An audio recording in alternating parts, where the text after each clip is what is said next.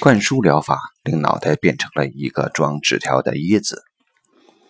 对海伦·凯勒而言，第一次明白“水”这个字的含义的这一瞬间，照亮了他的全部人生。他不仅感受到了水的存在，而且明白了食物“水”和“水”这个字之间的联系。通常，我们教育孩子认识“水”这个字时，经常是以字教字。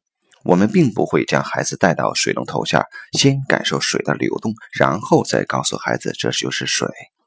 我们很可能会远远地指着一片水说：“这就是水。”而学“水”这个字时，我们更可能是通过一幅水的图片，让孩子明白什么是水。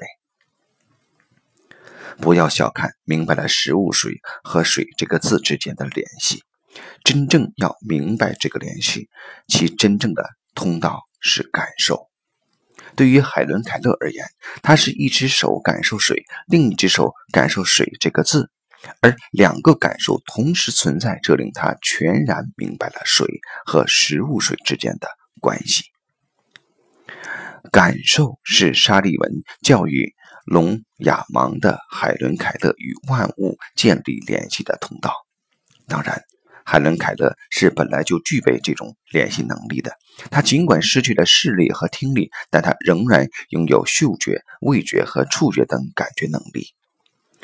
真正的问题是，海伦·凯勒不能进一步梳理这些感受，更不能将这些感受与其他人分享。为了分享，他的学习文字和语言。沙利文利用他本已具有的感受能力，教会了他语言和文字，最后还教会了他讲话的能力。不是通过思维去学文字，而是通过感受去学文字。这并不仅仅是特殊孩子的教育方式，实际上这是远胜于用思维去学文字的办法。也是现在逐渐流行的蒙特梭利幼儿教育法、华德福幼儿教育法等教育方法的关键所在。假若每一个成年人小时候都是通过自己的感受去认识世界，那该是什么样的情形？或者，回到一个小问题上来：假若小凤从小就被教导要通过感受去认识自己和世界，那该会如何？当然。小凤没有这个机会。他说：“他接受的教育首先是家教，而后是学校教育。没有一个人对他说：‘尊重你自己的感觉，要通过你的感觉去认识自己、其他人、万物乃至世界。’相反，几乎所有人都对他说：‘你要遵守这个规则，你要遵守那个规则，你要这样生活，你要那样生活。’也就是说。”他不仅没有被教导尊重自己的感受，甚至也没有被教导尊重自己的思考能力。其实，关键还是感受，因为真正的思考能力总是建立在感受的基础上，而缺乏感受的思考并不是独立思考，而是在重复别人灌输来的教条。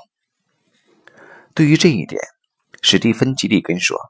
如果没有身体的佐证，一个道理对你而言就可以说是一个谎言。这个道理，我们的祖先是非常看重的。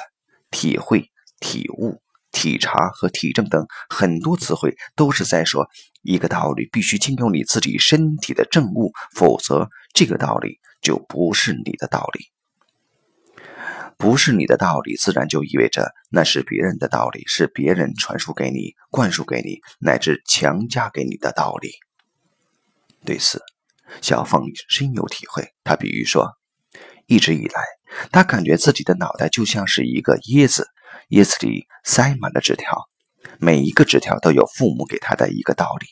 当遇到一件事情时，他会从椰子里掉出一个相应的纸条来，然后按照这个纸条去行动。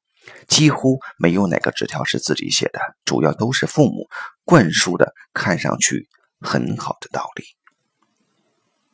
这些被灌输进来的道理有很多缺陷。第一，调出来一个合适的纸条不容易，有时要花费很多时间去调动。第二，每当调动一个纸条时，身体似乎都不愿意。第三，这些纸条经常相互矛盾，冲突的很厉害。也许。最重要的一点是第二点，身体不愿意。譬如小凤从小学跳舞，因而成为父母的骄傲。但是她控制不住自己的身体，她现在已经很胖，看上去一点都不像是舞者了。